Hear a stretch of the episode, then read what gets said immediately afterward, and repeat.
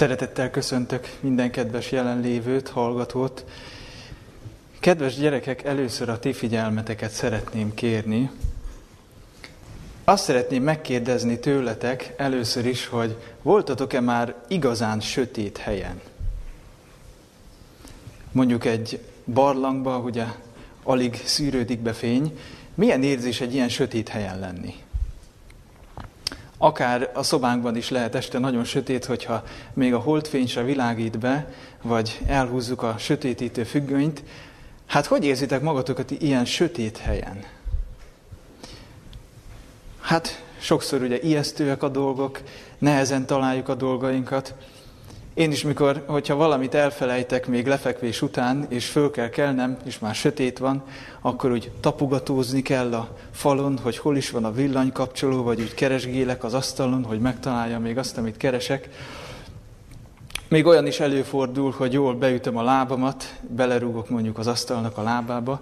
Hát szóval elég bizonytalan sötétségben lenni, ugye? Képzeljétek, hogy Két nappal ezelőtt, mikor egyik este sétáltam a, a, ott a közeli szántóföldön, észrevettem, hogy olyan fényesen süt a hold, hogy egészen megvilágítja az előttem lévő ösvényt, és úgy megörültem neki, hogy milyen csodálatos ez a világosság. Látom, hogy hova lépek, nem kell belelépnem a sárba vagy a pocsolyába, nem kell tapogatóznom, hogy, hogy merre megyek, a hold az olyan fényesen világított. Hát képzeljétek, hogy akkor eszembe jutott egy ige, János apostol első levele első fejezetéből, ez az ötödik vers, így hangzik, hogy az Isten világosság, és nincsen benne semmi sötétség. Az Isten világosság, és nincsen benne semmi sötétség. Hát így én azt, eh, ezt a tanulságot szeretném a szívetekre helyezni ma, hogy így gondoljatok a Jóistenre, hogy a Jóisten jelenléte nélkül olyan lenni, mint amikor sötét van a szobába, tapogatózunk, nem találjuk a dolgainkat, esetleg jó, meg is ütjük magunkat a sötétben, nem találjuk a villanykapcsolót, de az Isten jelenléte meg olyanná teszi az életünket, hogy mint hogyha fölkapcsolnák a villanyt. Hirtelen mindent látunk, hogy mi hol van, minden olyan kiszámítható lesz, tudjuk, hogy hova lépjünk, megtaláljuk rögtön a dolgainkat, hogy miért nyúljunk. Az Isten világosság, és nincsen benne semmi sötétség. Én azt kívánom nektek, hogy mindig így tekintsetek a Jóistenre, hogy őnála olyan nyugalomban és kiszámíthatóság. Szerintetek a felnőttek szoktak félni a sötétben? Hát lehet, hogy a felnőttek már nem félnek a sötétben, de ők is vannak, hogy úgy elbizonytalanodnak, csak úgy tapogatóznak, nem tudják, hogy merre lépjenek, nem találják a dolgaikat. Hát nekik is ugyanúgy, ugyanilyen szükségük van az Istenre. Ezt jegyezzétek meg jól, hogy az Isten világosság, és ő benne nincsen semmi sötétség. Milyen az, amiben semmi sötétség nincs? Hát ott minden olyan világos, minden olyan kiszámítható. Úgyhogy én azt kívánom, hogy mindig így tekintsetek a jó Istenre, és sose felejtsétek el, hogy ő szeret benneteket, és, és sohasem hagy ma, bennünket magára. Úgyhogy minden nap jusson ez eszetekbe, hogy az Isten világosság, és ő benne nincsen semmi sötétség. Köszönöm a figyelmeteket. Kedves gyülekezet, a mai igehirdetésnek én azt a címet adtam, hogy Krisztus a második Ádám. Ez egy, ez egy szép nagy téma, és nem is vállalkoznék arra, hogy az egész témát mindenestől e, kibontsuk, hanem egy ige szakaszt szeretnék most a tanulmányunk tárgyává tenni, de még mielőtt erre rátérnénk, néhány bevezető gondolattal hadd indítsak. Akinél van Biblia,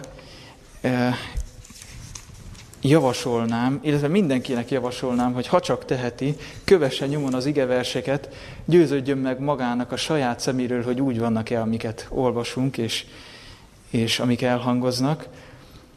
A korintusi első levél 15. fejezete az egyik ilyen hosszabb igen szakasz, ami erről szól. Ebből én csak néhány igeverset szeretnék kiemelni.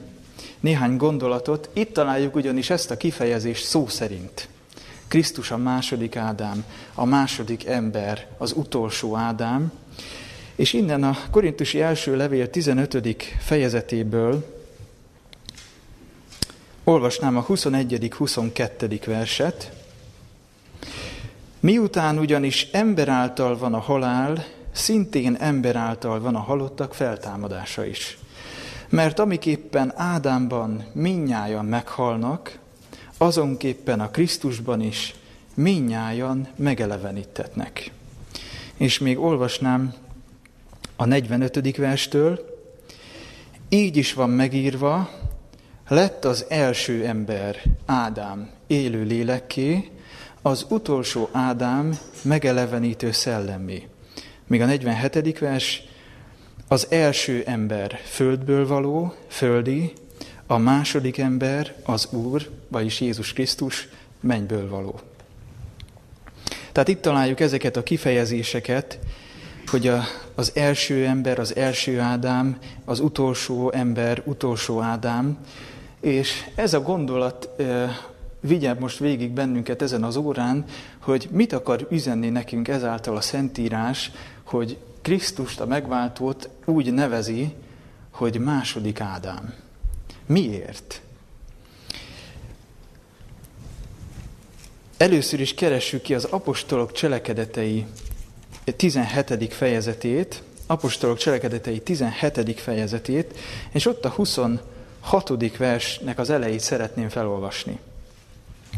Hát ahhoz, hogy megértsük, hogy Krisztus miért a második Ádám, ahhoz meg kell értenünk azt is, hogy a, ki volt az első Ádám, ki volt ő. Miért hasonlítja az ige Krisztust Ádámhoz? Apostolok cselekedetei 17. fejezetének 26. verse így kezdődik, az Isten az egész emberi nemzetséget egy vérből teremtette. A vér szó nincs benne az eredeti szövegben, tehát ez azt jelenti, hogy így hangzik eh, eredeti értelmében, hogy az egész emberi nemzetséget egyből teremtette. Mit értsünk az alatt, hogy egyből teremtette?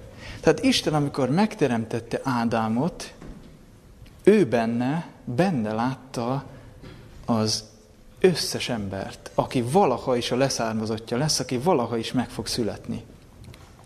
Ez egy csodálatos gondolat. Ő belőle teremtette az egész emberiséget. Hát gondoljunk bele, mindenki Ádám leszármazottja. Mindenki, az összes megszülethető és megszületendő lehetőség bele volt kódolva Ádámba, ő volt a forrás. Ő belőle született mindenki más. Egyből teremtette az Isten az egész emberi nemzetséget. Nézzük meg még ezt a gondolatot más helyen az igéből. Mózes első könyvéhez lapozzunk, a 25. fejezethez. Mózes első könyve 25. fejezetének a 23. versét fogom majd felolvasni. Itt ugye azt a történetet találjuk, amikor Rebeka terhes lesz, Izsák felesége, és ikreket szül, és mielőtt még megszületnének, Isten megjelenti Rebekának a következőket. 23. vers, és mondta az Úr ő néki, két nemzetség van a te méhedben, és két nép válik ki a te belsődből. Egyik nép a másik népnél erősebb lesz, és a nagyobbik szolgál a kisebbiknek.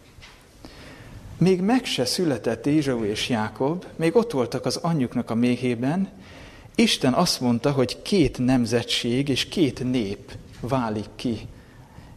Két nép fog megszületni, tehát Isten előre látta Ézsaunak a nemzetségét, ugye az edomik, edomitákat, akik tőle származtak, és Jákobnak is a nemzetségeit, minden leszármazottját, ugye az izraelitákat. És még azt is megmondta Isten előre, hogy a kisebbiknek fog szolgálni a nagyobbik, tehát, hogy az edomiták fognak Izraelnek szolgálni. Milyen csodálatos az Isten előre látása, hogy már látta előre a két emberben az egész nemzetséget, akik ő bennük lesznek. Nézzük meg még ugyanezt a tanulságot még egy szempontból. A zsidókhoz írt levél hetedik fejezetéhez lapozzunk. Zsidókhoz írt levél hetedik fejezetéhez, És itt egy olyan érveléssel találkozunk, hogy ugye a szerző amellett érvel, hogy a melkisidek rendje szerinti papság magasabb szinten áll, mint a lévita papság. És egy olyan történettel próbálja ezt igazolni, alátámasztani, hogy Ábrahám, ugye amikor találkozott Melkisédekkel, aki Sálem királya volt, és a magasságos Istennek a papja, ahogy említi őt az írás, Ábrahám tizedet fizetett Melkisédeknek. Csak hogy Ábrahámnak a leszármazottai voltak a léviták. És azzal akarja igazolni, hogy lám-lám a Melkisédek rendje szerinti papság magasabb rendi a lévita papságnál. Itt a kilencedik versben olvassuk azt, hogy hogy Ábrahámnál fogva tized vétetett Lévitől is, a tized szedőtől. Ugye az Ószövetségben a léviták voltak azok, akik megkapták a tizedet, ők ebből éltek, csak hogy mikor Ábrahám tizedet fizetett Melkisédeknek, akkor Ábrahámban Lévi is tizedet fizetett Melkisédeknek. Hát innen lehet tudni azt, hogy a Melkisédek rendje szerinti papság, ugye Jézus rendje szerinti papság magasabb rendi, mint a Lévita papság. Azt hiszem, hogy ez a gondolat világos már ennyi igény keresztül. Most akkor ez mit akar nekünk üzenni? Mit jelent az, hogy Krisztus a második Ádám?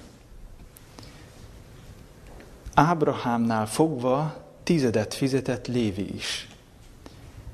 És akkor mit mondhatunk el a második Ádámról, Jézusról? Ádám volt az egész emberiségnek a, az ősatja, akitől mindenki származott. Áb, Ádám volt az emberiség családjának a feje. Csak hogy ez a családfő elbukott. És ez az emberi család a bűnnek a fogságába került, és jött valaki azért, hogy egy új emberiség fejévé legyen, hogy ő benne ugyanazt a küldetést be tudják teljesíteni az emberek, mint amire kezdetben az első család is számba volt. Isten minden egyes emberre úgy tekint, hogy mik lehetnek Jézus Krisztusban. Ő benne mik lehetünk. Igazából egyetlen kérdést kell nekünk föltenni magunknak, elfogadjuk-e a helyünket ebben az új emberi családban, aminek Jézus Krisztus a feje alávetjük-e magunkat ennek az, emberi, ennek az új emberi családnak, isteni emberi családnak a törvényeinek? Akarunk-e e szerint élni? Isten mindannyiunkra úgy tekint, hogy mik vagyunk ő benne. És ez volt kezdetben Istennek a célja. Az első emberi család elbukott, Ádám elbukott. Krisztus viszont azonnal a helyére lépett, és ő vált az emberiség új atyává. Ő lett a második Ádám. És ez a, ő ezáltal egy új emberi családot hozott létre. Egy olyan családot, amiben a bukott ember összekapcsolódik az Istennel. Ezért mondtam, hogy isteni emberi család. Jézus Krisztusnak a családfősége alatt lévő család az úgy néz ki, hogy, hogy olyan emberek alkotják, olyan bukott természetű emberek, akik összekapcsolódnak ő benne az Istennel. Akik ugyanúgy kettős természetűek, mint Jézus is volt, egyfelől bukott emberi természetűek, más, másfelől pedig isteni természetűek. Tehát senkit ne határozom meg az, hogy ki milyen családba születik. Mindenkinek van lehetősége beleszületni egy új emberi családba, egy új isteni és emberi családba az újjászületés által, és mindenki élhet e szerint a család szerint. Ennek a működési elvei szerint. És akkor most térjünk rá arra a szövegre, amit vizsgálni fogunk, a római levél 5. fejezetére. A római levél 5. fejezetének a második fele beszél hosszasan erről, és taglalja ezt a, ezt a gondolatot, és itt a 12. verset szeretném felolvasni először. Tehát Móze, Római Levél 5. fejezetének a 12. verse. Annak okáért, miképpen egy ember által jött be a világra a bűn, és a bűn által a halál, és aképpen a halál minden emberre elhatott, mivel hogy mindenek vétkeztek.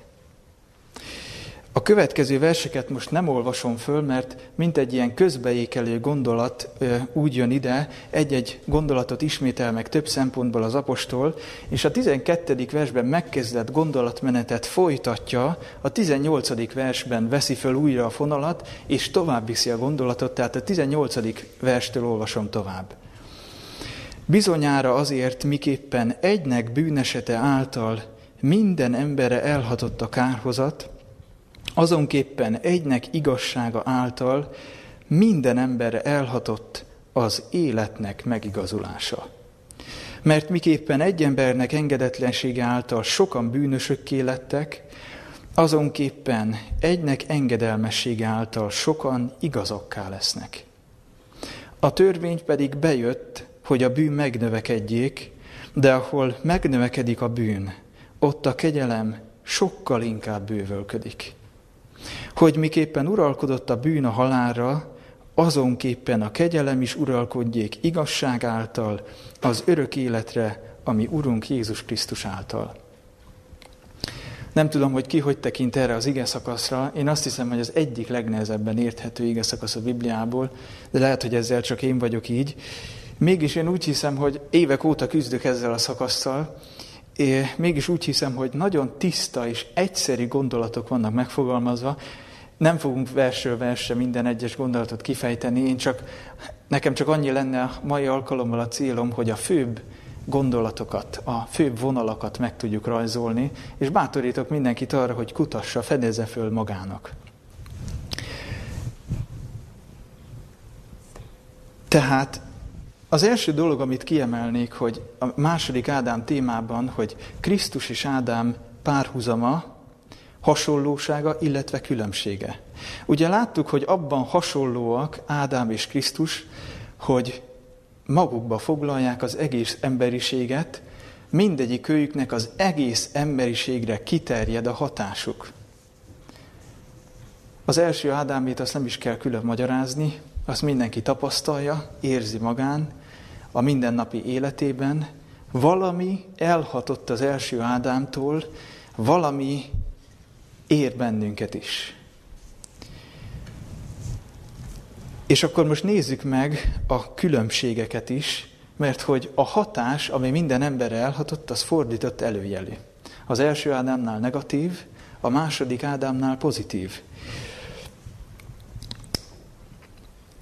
Most akkor először is a, a különbségeket nézzük meg, tehát a 18 illetve a 17. verset olvasom. Mert ha az egynek bűnesete miatt uralkodott a halál az egyáltal, sokkal inkább az életben uralkodnak az egy Jézus Krisztus által azok, kik a kegyelemnek és az igazság ajándékának bővölködésében részesültek. Uralkodott a halál, uralkodott a bűn többször visszatérő kifejezések ebben a fejezetben. Mi az, ami az egyik oldalról ér bennünket? A bűn és a halál. Az imént idézett ige szakasz 1 Korintus 15 azt a kifejezést is megemlíti, hogy a halálnak a fullánkja a bűn. A halálnak a fullánkja pedig a bűn. Igen, mert aki bűnt követel, aki vétkezik az Isten szeretett törvénye ellen, az olyan, mintha belenyúlna egy fullánkba. Beleteszi a kezét egy fullánkba, ez a fullánk pedig a vérünkbe ereszti a maga mérgét. Valaki úgy fogalmazott, hogy a, a halál csörgedezik az ereiben annak az embernek, aki az Isten törvénye ellen lázad, aki engedetlen a halál hatalma alatt van az az ember, aki vétkezik. Ti is így tapasztaljátok? Ti is így tapasztaljátok, hogy nem igazi élet, egy élő halott állapot az, amikor az ember a bűnnek él? Ki az, aki azt tudná mondani, hogy a bűnben boldogság van? Tényleg, tényleg boldogságot az, a, az az ideig, óráig tartó öröm? A halál csörgedezik az ember ereiben, és nem tud más megnyilvánulni, csak ami benne van. Amíg el nem távolítják ezt a fullánkot, amíg ki nem szedik ezt a fullánkot. Egyfelől ez az, ami eljutott minden emberre, majd mindjárt kitérünk pontosan, hogy mi az, ami eljutott. Másfelől viszont azt olvassuk, hogy Jézus Krisztus által eljutott minden emberre az életnek megigazulása. 18. vers végén olvassuk. Mi jutott el minden emberre? Az életnek megigazulása. Milyen különleges kifejezés ez, mint hogyha az élet és az igazság, a megigazulás elválaszthatatlan lenne. Hát hogyan éljen örökké egy olyan ember, akiben egy fullánk van, ami a halálnak a mérgét árasztja az embernek az ereibe? Lehetetlen. Úgy lehet örök életet élni, hogyha eltávolítják ezt a fullánkot. Másképp nem lehet. Az életnek megigazulása. Ízlelgessük ezt a kifejezést egy kicsit. Először is a megigazulás. Mit olvastunk a 17. vers végén? Mi a megigazulás, vagy az igazság? Igazság ajándéka. Az igazság, vagy a megigazulás Isten ajándéka. Ráadásul a 17. vers azt is hozzáteszi, hogy bővölködik. Sokkal inkább bővölködik. Ne essen senki kétségbe, amikor a halál hatalma nyilvánvaló lesz a maga életében, mert van valami, ami sokkal inkább bővölködik, ami ellensúlyozza ezt. Krisztus tehát azért jött, hogy ahova Ádámon keresztül az emberiség lesüllyedt, azt föl egyenesítse és visszahelyezze ugyanoda. Ahhoz, hogy megértsük az Isten ajándékát, ahhoz először nélkülözhetetlen, hogy megértsük, hogy hova süllyedtünk. Nekem ez egy nagyon fontos tanulság, amit ez üzen nekünk, ahhoz, hogy megtudjuk, hogy mit adott nekünk a második Ádámhoz, értsük meg előbb, hogy hova süllyedtünk más az első Ádámban. Tehát az életnek megigazulása jutott el minden emberre. Hadd kérdezzek valamit. Hogyha nincsen Krisztus, hogyha nincsen az ő befedező áldozata, és Ádám és Éva vétkezik, és utána nincs senki, aki átveszi az ő bűnének a büntetését, hány ember élne ma? Ugye semennyi. Egy sem. Tehát akkor nem túlzás amit az, amit olvastunk az első korintusi levél 15. fejezetében, hogy az első Ádámban mindenki meghalt, a második Ádámban pedig mindenki megelevenítetett. Amikor az első Ádám vétkezett, és Krisztus azt mondta, hogy én veszem át az embernek a helyét, én lépek közbe, az első Ádám elveszítette az életének jogát, mivel vétkezett. Krisztus oda ajándékozta az ő életét kezdettől fogva, ezért olvasok jelenések könyvében, hogy a bárány megöletett a világ alapítása óta. Na most mi az, amit Ádám át tudott adnia, adni a, az utódainak? A bűn következtében volt egy megromlott természete. Hát nem tudott más továbbadni, mint ami neki is volt. Egy bűnre hajló, egy meggyöngült természetet. És kinek az életét adta tovább? A sajátját? Nem. A sajátját elveszítette. Ő neki nem volt más alapon élete, egyedül Krisztus által. Tehát mindenki tulajdonképpen az, hogy megszülethetett erre a földre, Krisztus életé, élete miatt születhetett meg. Krisztus életének az oda ajándékozása miatt. Ez egy csodálatos gondolat, hogy minden emberre eljutott az életnek megigazulása, minden ember Krisztus élete miatt él. Milyen mélységes gondolat ez, hogy a mi életünk nem a mi életünk. Kezdettől fogva nem a mi életünk volt, ez kezdettől fogva ajándék. Az élet megigazulása Pálapostól nagyon sokszor visszatér egyébként erre a gondolatra, például a Filippi levél elején azt a hitvallásszerű megállapítást teszi, hogy nékem az élet Krisztus. Hadd olvassak föl az Ate Igéd Igazság című gyűjteményből a Filippi levél első fejezetéhez kapcsolódva néhány gondolatot. Ugye Pálapostól megtérése után vagyunk, és Pálapostól megtért üldözőből keresztényé, és a következőket olvasom. Ettől kezdve Krisztus lett számára minden, mindenben. Nekem az élet Krisztus, mondta. Most figyeljünk. Ez a legtökéletesebb rövid megfogalmazása a Szentírásban annak, hogy mit jelent kereszténynek lenni. Ez az evangéliumi örömüzenet teljes igazsága. A mi életünk nem a mi életünk, a mi életünk Krisztus élete még pedig ajándék. Ez az evangéliumi üzenet teljes igazsága és a legrövidebb megfogalmazása a Szentírásban annak, hogy mit jelent kereszténynek lenni. Hát akkor tegyük föl a kérdést, mi keresztények vagyunk? Krisztus a minden, mindenben számunkra. Mikor, ezt úgy, mikor ez úgy realizálódik bennünk, hogy a mi életünk nem a mi életünk. Egyrészt ez azt kívánja tőlünk, hogy adjunk fel mindent, ami, amiről úgy gondoljuk, hogy nekünk jár. Nagyon sok ember van, aki üldözi az életnek különböző dolgait, mert meg van győződve róla, hogy neki az jár. De hogyha, hogyha nincs Krisztus, akkor hol lennénk mi? Hát akkor az egész emberiség ott a, a kezdeteknél fogva kihal. Nem tudunk más tenni, mint hogy hálás szívvel elismerjük, hogy élek ugyan, de nem én. Hanem él bennem a Krisztus, én a Krisztus élete árán élek, és amikor ezt fölfogom, amikor ezt hittel elfogadom, akkor csak így tudok szólni, hogy, hogy azt az életet, amit most e testben élek, azt az Isten fiában való hitben élem, aki szeretett engem, és önmagát adta, érettem. Honnan tudom, hogy engem is szeretett?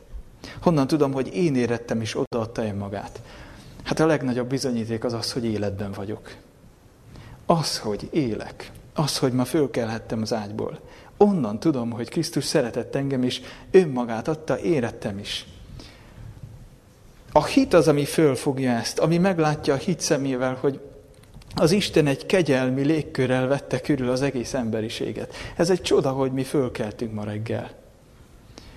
Minden emberre eljutott az életnek megigazulása, milyen kár, hogy sokan ezt nem hiszik, vagy nem tudnak róla, vagy nem akarják elfogadni. Pedig ez így igaz minden egyes emberre. Ez az evangéliumi örömüzenet teljes igazsága. Pálapostól más helyen is azt mondja, például a Kolossi levél harmadik fejezetében, mikor Krisztus eljöveteléről, második eljöveteléről beszél, hogy Krisztus a mi életünk, amikor megjelen, hogy akkor majd e, milyennek találjon bennünket. Tehát Pálapostól egyértelműen így tekintett rá, hogy Krisztus a mi életünk. Ő, mikor ezt fölismerjük, hogy nekünk ezen a földön nem marad semmi más, nincs semmi Krisztuson kívül, akkor találunk igazán rá a szabadságra, mert hogy ez az igazság. És az igazság szabadokká tesz bennünket. Egyetlen oka van annak, hogy egy ember nem tud megigazulni, hogy nem részesedik az igazság ajándékának bővölködésében, mégpedig az, hogy valamit nem enged el. Ha valamihez ragaszkodik, amire úgy gondolja, hogy neki az jár. Bármi lehet ez, a jó hírnév, vagy hogy jót gondoljanak rólam az emberek, vagy hogy, hogy ez is az összejöjjön nekem az életben, a siker, vagy hogy miket érjek el, vagy hogy nekem mi jár, nekem társ jár, nekem pénz jár, nekem ilyen vagy olyan élet jár, nem jár nekünk semmi. És ez az, ami, ez az a gondolat, ami annyira felszabadítja az embert, hogy oda helyezi, oda helyeződünk eh, hitben Krisztus tenyerére, és akkor már, ahogy Pálapostól más helyen fogalmaz, nem vagyunk e világ elemei alávetve. Nem kapcsolódunk, nem ragaszkodunk semmihez ebben a világban, és aki nem ragaszkodik semmihez ebben a világban, mert rájött arra, hogy ezen a világon nincs semmi más, mint Krisztus, az az ember készen áll arra, hogy az Isten magához vegye, hogy eljöjjön Krisztus és elváltoztassa és elvigye magával. Minden emberre eljutott az életnek megigazulása. Ki az, aki föl tudja fogni ezt a, ezt a gondolatot? Hogy milyen áldásban részesült minden ember Krisztus által.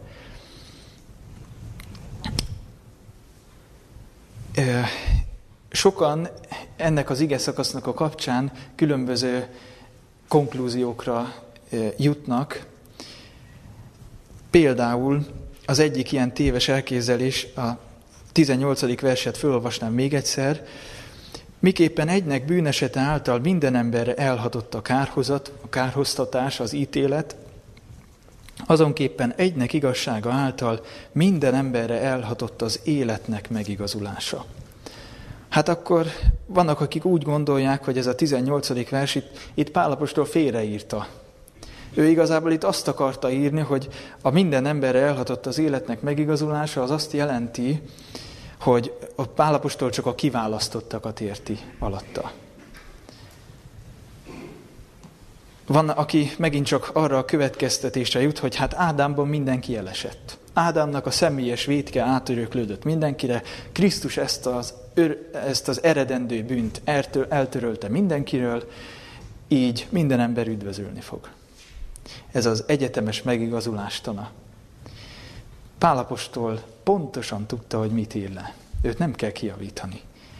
Ez így igaz minden emberre nézve, amit itt felolvastunk, egynek bűnesete által minden emberre elhatott a kárhoztatás, és egynek igazsága által minden emberre elhatott az életnek megigazulása. Csak hogy. Egy nagyon fontos eh, szempontot kifelejtenek azok, akik úgy gondolkodnak, hogy hát minden ember üdvözül, minden ember megigazult. Az, hogy a 12. vers adja meg ezt a kulcsot. Miképpen egy ember által jött be a világra a bűn, és a bűn által a halál, aképpen a halál minden emberre elhatott, mivel hogy mindenek vétkeztek. Nem azért hatott el a halál minden emberre, mert Ádám vétkezett, itt ez a 12. vers nagyon megvilágosan fogalmaz, azért hatott, valami elhatott Ádámtól, mindjárt rátérünk arra. Azért kerül minden ember a halál uralma alá, mert mindenki vétkezik. A vétek pedig úgy születik meg, hogy von és édesget a kívánság, mi pedig beleegyezünk, a kívánság megfogamván bűnszül, és az, amikor teljességre jut, akkor halált nemz. Nem azért lettünk bűnösök, mert Ádám vétkezett, hanem azért, mert de Ádámtól örököltünk egy bűnrehajló hajlamot, eh, bűnrehajló természetet, hanem amikor ennek a késztetésnek engedünk, amikor átadjuk magunkat ennek, amikor beleegyezünk, amikor ennek a vonzásnak meghajlunk, ott fogom meg a bűn.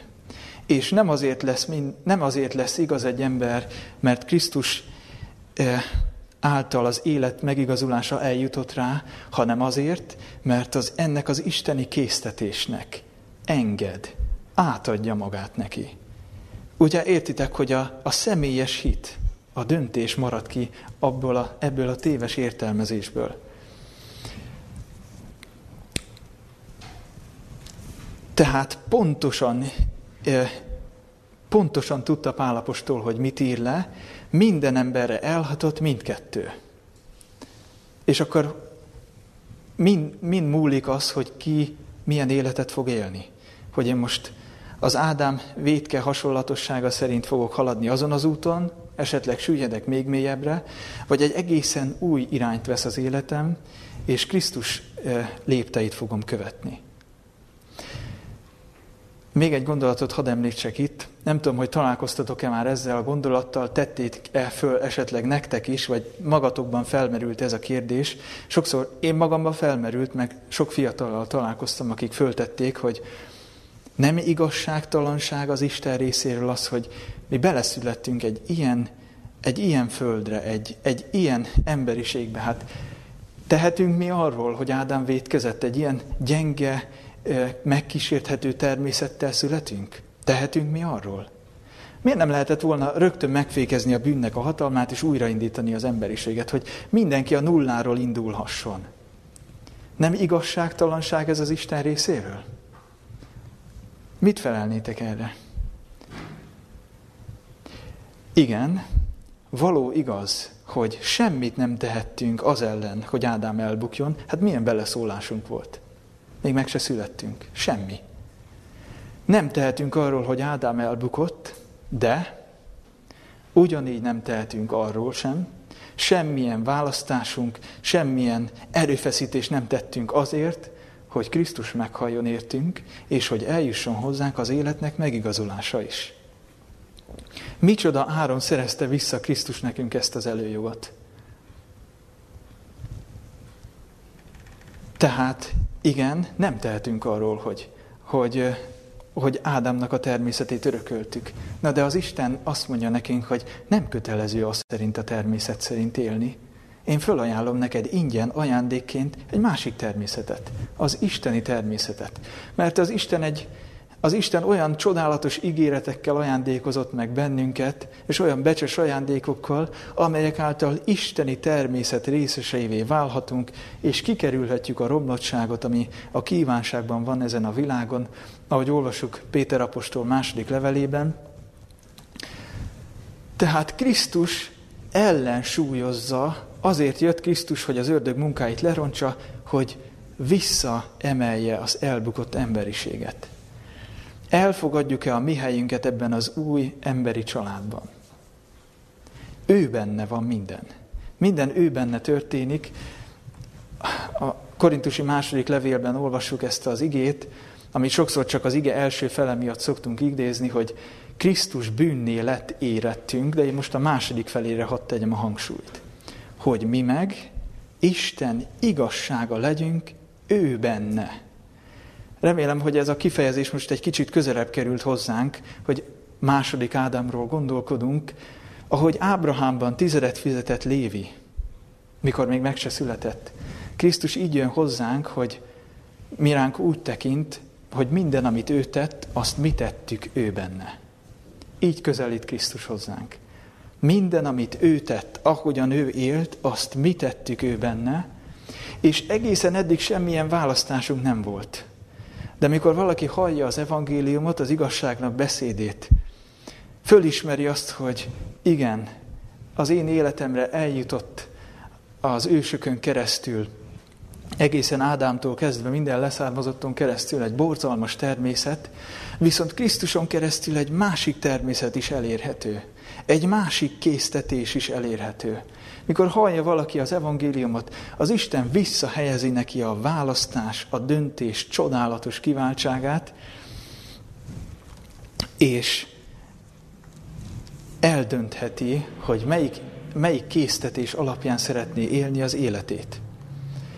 Tehát amikor valaki azt mondja, hogy én vállalom ezt az új isteni emberi családot, hogy ennek a családnak a tagjává leszek, amikor vállalom a helyemet Krisztusban, amit ő készített el nekem még örök időknek előtte, akkor Krisztus meg nem, nem csak, hogy kész, hát ez az ő legnagyobb vágya, örömmel teszi ezt, hogy akkor meg ránk adja az Isten igazságát, az ő tiszta és fehér ruháját, Krisztus bűndéletérettünk, hogy mi meg Isten igazsága legyünk ő benne. Ez a keresztény tapasztalat. Ő benne. És az Isten igazsága legyünk ő benne. Nem kevesebb. És akkor megpróbálom most összefoglalni, hogy milyen kulcskifejezések vannak még ebben az ige szakaszban. Az egyik kulcskifejezése ennek, hogy uralom. Nézzük meg a 14. verset. Úgy, de a halál uralkodott. Ádámtól Mózesig, stb. stb. A halál uralkodott. Aztán a 17. vers, mert ha az egynek bűnesete miatt uralkodott a halál. Uralkodott a halál. 21. vers, hogy miképpen uralkodott a bűn a halálra. Tehát egyik oldalon ezt találjuk. Az első Ádámon keresztül Ez az, amit találunk. Uralkodik a bűn, uralkod, uralkodik a halál, uralkodik a halál, uralkodik a bűn a halálra. Mit, mit találunk a másik oldalon?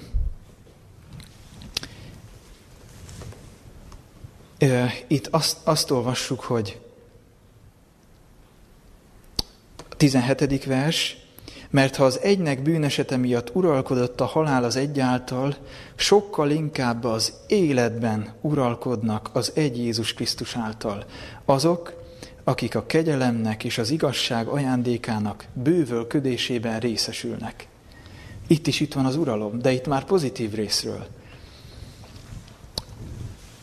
És aztán eh, még a 21. verset hadd olvassam. Miképpen uralkodott a bűn a halálra, azonképpen a kegyelem is uralkodjék igazság által az örök életre, ami Urunk Jézus Krisztus által. Tehát azzal szemben, hogy uralkodik a bűn, uralkodik a halál a bűn által, azzal szemben itt van, hogy uralkodik, uralkodik Jézus Krisztus által az életben, a kegyelem az igazság által. Uralkodik a kegyelem az igazság által. A bűn uralma és a kegyelem uralma. A halál uralma és az élet uralma. Ezek teljesen szemben állnak egymással, és mit dönti el azt, hogy melyik uralom alatt vagyunk? Jézus Krisztus azt mondta, hogy nem szolgálhatunk két úrnak.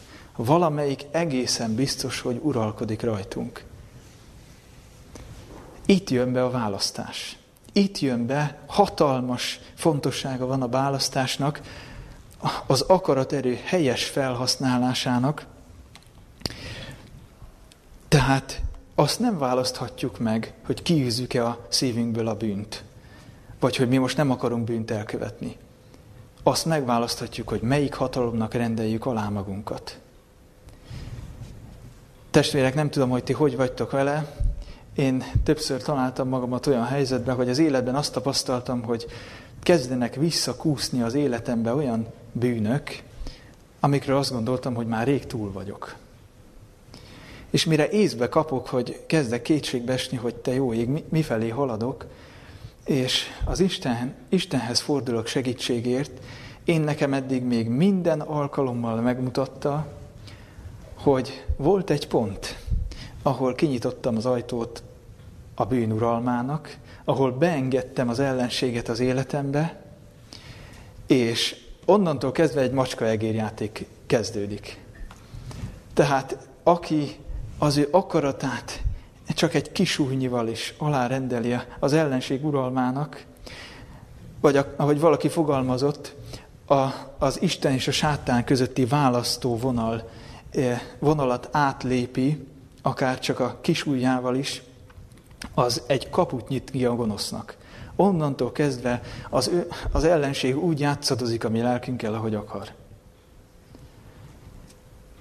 Nekem az, az Isten még mindig megmutatta, hogy amikor összekuszálódik a lelki világom, amikor nem találom az egy, egyenes utat, volt egy pont, ahol én megalkottam a lelkiismeretemmel, beengedtem a gonoszt.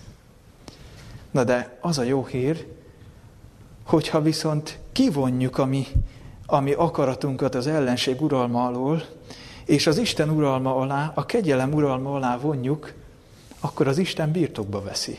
Nem kell, hogy így maradjon. Ugye értitek, hogy a küzdelem nem, nem azzal folyik, hogy én meg a bűn, nem közelharcot kell vívnunk ilyen módon a bűnnel, hanem az, hogy kinek rendelem oda magamat. A küzdelem abba, ab, arra kell, hogy irányuljon, hogy az én akaratomat álhatatosan az Isten oldala alatt tartsam. Az Isten oldalára állítsam. Isten majd gondoskodik minden másról, amiről én nem tudok. Én nem tudom megtisztítani a szívemet, én nem tudom visszatartani magamat a bűntől, de alá tudom rendelni az akaratomat az Istennek. És amikor ezt megteszem, akkor ő birtokba vesz.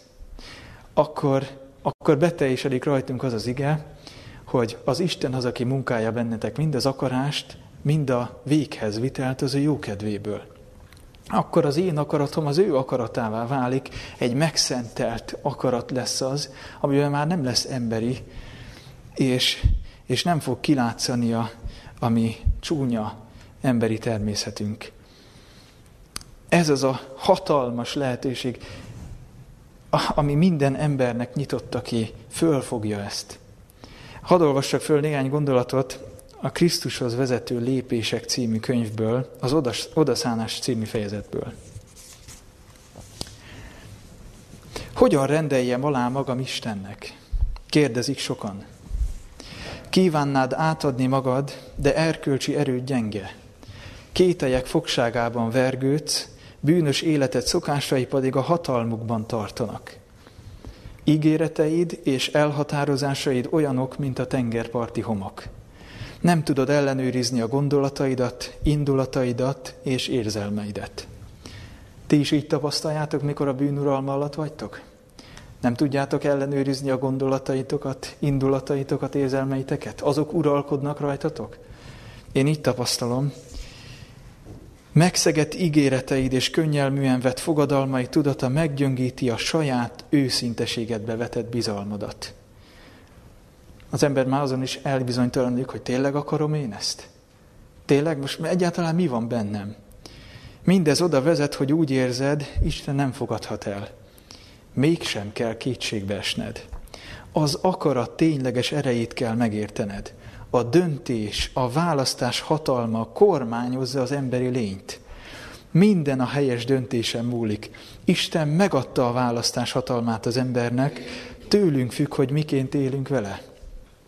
Nem tudod megváltoztatni a szívedet, nem tudod magadtól Istennek adni szíved szeretetét, de tudod azt választani, hogy őt akarod szolgálni át tudod adni neki az akaratodat, és akkor a továbbiakban már ő munkálja benned mind az akarást, mind a véghez vitelt az ő kegyelméből. Így mindenestül fogva Krisztus lelkének uralma alá kerül természeted. Egy új természet irányítja akkor az embert. Ő rá összpontosul szereteted, vele lesznek összhangban a gondolataid. Teljes változás vehet, mehet végbe az életedben, az akarat helyes gyakorlása által. Én nem tudom, hogy tudatában vagyunk-e ennek. 180 fokos fordulat következhet be ma is akár az életünkben. Szöges ellentétben indulhatunk el, mint amíg egészen máig vagy tegnapig haladtunk. Teljes változás mehet végbe az életedben, hogy ezt megérted. Minden az akarat, a döntés választ, helyes használatán múlik. De hadd hívjam valamire fel a figyelmet. Az akaratot ne tegyük meg megváltónak. Az akaraterő nem megváltó, Krisztus a megváltó, de az akaraterő nélkülözhetetlen. Ugye értitek? Van egy ilyen ige is a római levélben, hogy nem azért, aki akarja, sem nem azért, aki fut, hanem a könyörülő Istené. A kegyelem uralma majd gondoskodik minden másról. Ő majd tisztán tartja a mi szívünket. A mi dolgunk az, hogy a mi akaratunkat alárendeljük az Istennek. Nem is abban van igazából a nagy bűn, hogy most mekkora hatalmas gonoszságot követek el, hanem az, hogy egyáltalán lázadok az Isten törvénye ellen, az ő uralma ellen. Hát miért? Mert akkor valamivel valamivel nem tudok azonosulni, akkor az ellenség térfelére lépek valamiben. És onnantól kezdve az ellenségnek a játékszerei vagyunk. De milyen méltósága van az Isten emberének, a, a Krisztusban hívő embernek, aki nem kell, hogy uralkodjon a bűn, nem kell, hogy uralkodjon a halál, már ebben az életben sem, hanem a kegyelem uralma alatt élhet. Mi, lesz az, mi az eredménye annak, amikor a bűn uralma alatt élünk? A római levél, a következő fejezet, a hatodik fejezet itt a római levélben, ez az önátadás, meg az odaszánásról szóló nagy fejezet. Ennek a huszadik versét hadd olvassam föl. Mert mikor a bűnszolgái voltatok, az igazságtól szabadok voltatok. Már úgy kell ezt érteni, hogy az igazságtól szabadok, tehát amikor a bűnszolgái voltunk, amikor a, az akaraterünket az ellenfél uralma alá rendeltük alá, akkor a bűn uralma szabaddá tett bennünket, tehát hogy mentessé tett bennünket az igazságtól. Egészen addig, amíg valaki az ellenfél uralma alatt tartja az akarat erejét, addig az Istennek a késztetései nem fognak behatolni. De késztetéseket kaphat. Mi történik akkor, amikor valaki kivonja az akarat erejét az ellenfél uralma alól, és alárendeli Istennek?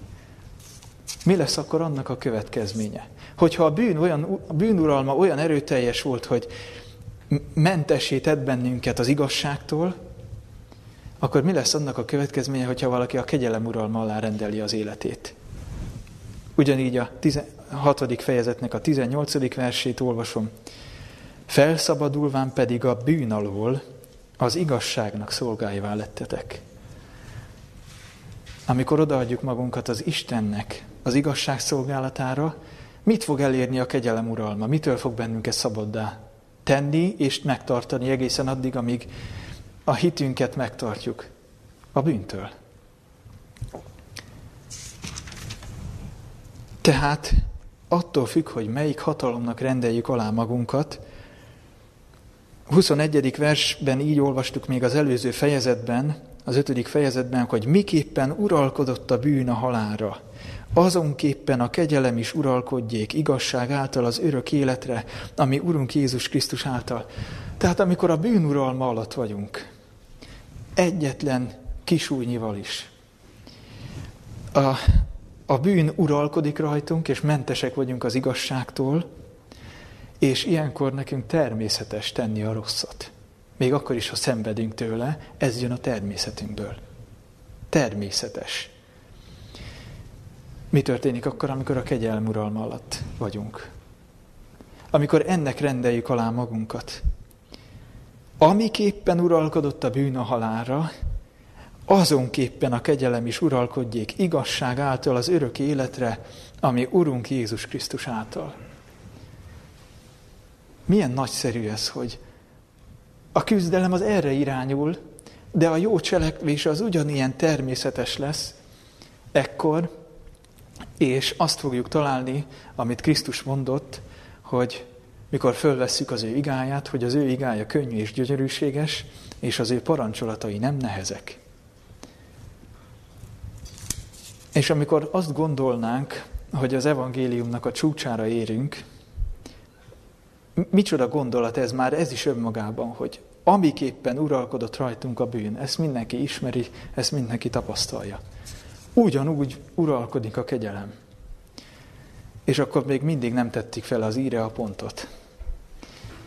Ugyanis egy másik kulcs kifejezése ennek az ige szakasznak, az így hangzik, háromszor szerepel ebben, sokkal inkább. Sokkal inkább. Nem, hogy egyszerűen Jézus Krisztus nem csak annyit tesz, hogy az elbukott embert jön, hogy felemelje, nem csak arra a szintre emeli föl, hanem még magasabbra. Az isteni szeretet az ilyen, hogy az elbukott embert még magasabbra emeli, mintha nem bukott volna el. Ilyen az Istennek a megváltása, a megváltási terv, és ugyanezt tapasztalhatjuk minden nap az életünkben, hogy a kegyelem erősebb, mint a bűn. Ki az, aki azt mondaná, hogy Isten erősebb, mint sátán? Gondolom, hogy mindenki rábólintana. Persze, hogy erősebb az Isten sátánnál. És akkor kételkedünk abban, hogy a kegyelem uralma az erősebb, mint a bűn uralma. 20. verset még hadd olvassam. A törvény pedig bejött, hogy a bűn megnövekedjék, de ahol megnövekedik a bűn, ott a kegyelem sokkal inkább bővölködik. Ott, ahol a bűn megnövekedik, ott bővölködik a kegyelem. Éppen ott az én szívemben, ahol a, ahol a bűnök tanyáznak és, és virulnak, éppen ott elérhető az Isten kegyelme.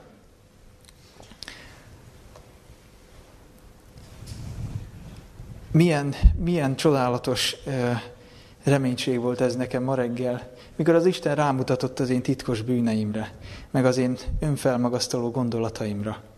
Milyen, milyen nagy reménység volt nekem ez a 20. vers, hogy ahol a bűn megnövekedik, mert hogy az Isten törvénye rámutat, hogy, hogy én még a bűnuralma alatt vagyok. Én még az isteni törvény ellen lázadok. Milyen nagy megnyugvás, hogy éppen ott a kegyelem nem csak hogy elérhető, hanem sokkal inkább bővölködik. Milyen nagyszerű lenne, hogyha mindannyian ezt tiszta szívből hinnénk. Én még egyetlen gondolatot fejeznék ki még zárásul.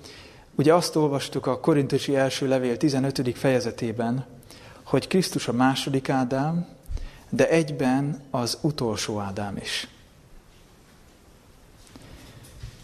Az első Ádám elbukott. Ő benne, az, e, ez az emberiség elbukott.